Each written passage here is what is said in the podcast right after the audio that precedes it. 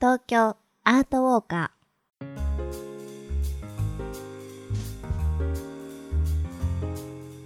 皆さんこんにちは。ナビゲーターの安原もゆるです。そしてお相手は？ーエマちゃんです。よろしくお願いします。この番組は街角アートの音声ガイドをコンセプトに366日の東京アート巡りの著者である安原もゆるさんがパブリックアートを解説しその魅力をお届けしていきますもゆるさんこう配信して何か反響などはありましたか？ええありましたね。あのまあ知り合いからですけど、はい。エマちゃんいいねという そういうコメントしか入ってなかったんですけど。あら皆様ありがとうございます。あもゆるさんのはい。感想はなかったですあの小ね一個もなかったですね 残念ながら。まあちょっとこれからというふうにえー期待しているんですけど、はい。逆に私の方はありましたうんエよ、マさんのあのどうでしたもゆるさんがうん、優しくて紳士的な方なんだろうなっていう、ああくまでも想像で言ってるんですよね、うん。実物を知らないい中で。や あの真実でございます。はい、もっと紳士的に。はい紳士的に笑う。お答えしないとダメですね。はい。はい。早速ですが今回ガイドしてくれるアートは何ですか？今回ご紹介する街角アートは渋谷にある明日の神話です。はい。皆さんご存知渋谷マークシティ内にある岡本太郎さんの巨大壁画です、まあ、もちろんエマさんも見たことあると思いますが立ち止まってじっくり見たことあります？立ち止まってじっくりは見たことないですよね やっぱり。でも存在感が大きいのでこの絵は何だろうって思ってました。うん、すごい大きいんですけど意外と皆さんですねあんまりえー気に留めてない作品かもしれないですけどうん。いろいろストーリーがありますので、はい。話したいこといっぱいあります。はい、まずこのアートがどこにあるのか改めて説明いたします JR 山手線と京王井の頭線の渋谷駅を結ぶ渋谷マークシティ内の吹き抜けの連絡通路。JR 渋谷駅からマークシティを通って新線方面へ抜ける際にも左手にあります、そうですね。あの今渋谷駅の大規模開発とうん、いうことで日々ですねそのルートとかですね。その辺も大きく変化してると思いますね。ね。うん。はい。そんな渋谷駅の象徴といっても過言ではない明日の神話いろいろなお話がありそうですね。そうです。ねもともとテーマはですね原爆の炸裂する瞬間を描いた岡本太郎さんの最大かつ最高傑作とう言われていましてえー横幅はなんとね30メーターあります。ああそうだったんであの岡本太郎さんがあインタビューで答えてるんですけど、うん。書いた意図としてですね原爆が爆発して世界は混沌とすると。そういう中で人間はその災い運命を嘆くのではなくですねそれを乗り越えて未来を切り開いていくという気持ちを表現しましたというふうに岡本太郎さんはあ過去言っておりました。でまあこの作品はエクスポ70という1970年に開催された大阪万博ですねそのメイン会場の太陽の塔と同時期に制作されてその太陽の塔と対をなす作品というふうに言われています。えでこの「明日の神話」がですねこの渋谷に設置されるまでにはあかなりのドラマがありました。うんはい。えーもともとこの作品は、まあ、1969年にメキシコに建設中のホテルからの制作依頼を受けたものなんですね。はい。はい、ところがですね依頼者の、まあ、ホテル経営者だと思うんですけど、うん経済状況が悪化してですね、うん。ホテルは結局開業しなかったんですけど、ということでその依頼を受けた作品もですね、うんうん行方不明になってしまいました。うん。その後ですね、なんと34年後の2003年にメキシコシティ郊外の資材置き場にひっそり保管されているのが発見されたんです。すごいでしょ？すごいですね、うん。まさかあれですねきっとこんなお宝だとは思われずにえよくわからないけれど取っておこうかっていうような感じ資材置き場ね ですよ、ええ。何の保護もされずにと。うん。うんいうことで、まあ、当然大きなダメージがあったんですけど、うん。岡本太郎さんのパートナー故敏子さんが修復プロジェクトの中心となりはい。2008年いろいろなあの引き合いあったんですね各都市からはいはい。コンペティションがあったんです、はい。各都市っていうのは日本ですか？うん。うん。ぜぜひ我が町にというようなコンペがあったんですけど、最終的には今の渋谷ののマークシティ、まあ、結局設置する場所がお大きく必要としているそうのでです30メートルですもんね。そうそうそうそう、うん。だからまあ限られた場所ではある、まあ、結局このマークシティに決まり、うん。えー公開されたということで、うん。そういうストーリーを経てうん。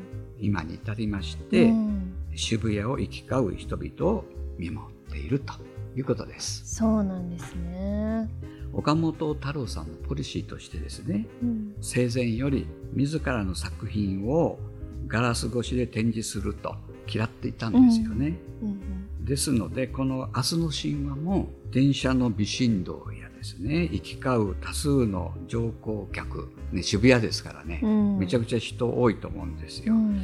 あと気温湿度の変化にもさらされる劣悪な環境でもあったんですけど、うん。先ほどのポリシーに従ってですね、えー何の防護措置も施されずに展示されることになってるんです。うん。すごい。面白いですね。考え方がこう美術館に展示される憧れの展示っていうよりは本当にパブリックアートの、そう、その、に近いうん。うん考え方。パブリックアートそのもの、うん。皆さんに見てほしいと。本当感じてほしいんだろうね、そうそう。太郎さんも、うん、その気持ちがね、うん、えー溢れ出てるんだと思います。素敵ですね、うん。まあ、ということなんですがさすがにですね年月減ると汚れますよね。うんなので実はですね毎年11月にはボランティア地元商店街渋谷のですね渋谷の企業が一体となってすす払いがね行われてるんですよね。あそうなんですねそうなんですよ。いいですね、ええ私もぜひ参加しようと毎年思ってるんですけど気がつくと申し込み期限が過ぎてたというようなことでえ ぜひですねうん。今年うん。11月にはというふうに思っております。えーこの、ね、パブリックアートがそういうみんなの共同作業の一つになっていてまた新しい絆も生まれそうなすごくいい作品になってるということですね。そのはい防護措置を施さなかったことによってええそういう一つの集まりができてるって素敵。はいまあ、ちょっと長くなりましたが作品はそんな感じです。はい。では、せっかく現地に行った際には、ぜひここを見てほしいという注目ポイントはありますか？まあ、作品はあの横長 30m という先ほどお話ししたと思うんですけど右から左に原爆の炸裂という災いからその運命を乗り越えてうん。明るい未来を切り開くという気持ちをですね、右から左時間の経過で表現しているとうんいうふうにえー聞いていますので、まあ、そういう形で視線を動かして、えー見てみるというのもありかなというふうに思うんですが、うん。はい、ね原爆の炸裂ってちょっと悲しい絵なのかなとうん思いきや、うん希望を書いていて、でそこでは終わらないとね、うんえー悲しいの悲しいで終わらないということですよね。素晴らしい。はいねこんなにね有名なアートだけど写真を撮ってる人はあんまり見かけないですよね。なかなか立ち止まる勇気もない。そうそうそれはやっぱし 動いてる場所だもんね人が連絡通路なので なかなかあの取れないんですよね。うんうん。なのでちょっとひとひねりしましてですね、はいはい。その設置されているのはオープンスペースの2階になるんですけど1階上がったところうん3階のところはい。からですね俯瞰するようにして撮るうんというのはまあありかなとうんうんいうふうに思います。うんうん。トーカーズえーさてアートを楽しんだ後はちょっと一息つきたいですよね。アートを見るのもエネルギーを使いますのでね。う、ん。ははい、ここからはアート巡りには欠かせない付近の休憩スポットをお互いに紹介し合いましょう。モエルさんはい、いかがですか？まあね渋谷なんてねあのおすすめどころいっぱいあるんですけど 同じえーマークシティ内はい。5階にある渋谷エクセルホテル東急。うんその5階、まあ、ラウンジになってるんですけど。私もよく使います。おお本当に。うん。はい。待ち合わせかなんかね、結構仕事の打ち合わせとか多いですね。ああ打ち合わせもね、うん。あじゃあこのラウンジにあるエスタシオンカフェも知ってる。はい利用したことあります。そっか。いいですよね、うん知ってたか。はい。残念そう。いやいやいやまあまあ。いいじゃない共感できるのああそうそうそうですよね。あ自分だけのあれかなと思ってあの天井はすごい高いですよね、うん8メートルあるんですけそうど開放感あふれる空間なんですけどそこからあの渋谷のね世界一有名なスクランブルう交差点あを見下ろせるーそれがあ、まあ、一番奥の席ですけどね、はいはいはい、見下ろせるのがまたいいのか、いいのかなと、うん。それを眺めならカフェ、えー飲むというのがいいかなとう思います。ん。そんな中でですねこれは知ってますか？一押しメニューはですねはい。なんといっても今年2023年ですけど八甲誕生100年なんですよ。はい、でそのことを記念して八甲はですね秋田県大館市に生まれたんですね。へえ。ええ。その観光キャラクター八くんっていうのをモチーフにした八くんメニューっていうのがシリーズでありまして そのうちの八くんの卵サンド これがおすすめです。平和だな。えーエマさんはじゃあ何かおすすめのところあります、えー私はですね、うん。渋谷スクランブルスクエアのスカイデッキですね、スカイデッキすごいですよね。あんななんていうんですか？私初め屋内で高いところに行くことって、まあ、東京スカイツリーとか東京タワーとかもうガラスの中から高いところ見れるじゃないですか。スカイデッキはもうまんま外に出て高い景色を楽しめるので結構あの友達とかともカフェ持ってスカイデッキで寝転んでとかああそう休そう。なん憩とか。かハンモックみたいなのがあってそうね、そうそうあの辺に勤めてる方はなんか年間パスとかを買って、うん。お昼休憩に。そうそうそう使ってあるみたい、うんトーカーズ。というわけでそろそろお時間です。今日の岡本太郎さん作「明日の神話」でしたけれどもはい、もう一度やっぱり太郎さんのエネルギーを感じながらね右から左へ。今はマークシティの3階側から見れますよね、見れますよ、うん、ちょっと立ち止まってじっくり見改めて。うん。改めて見ようかなと思います。はい。はい、えー今回ですねあのおうんうん。便りがお、はいき来ているので早速来てます？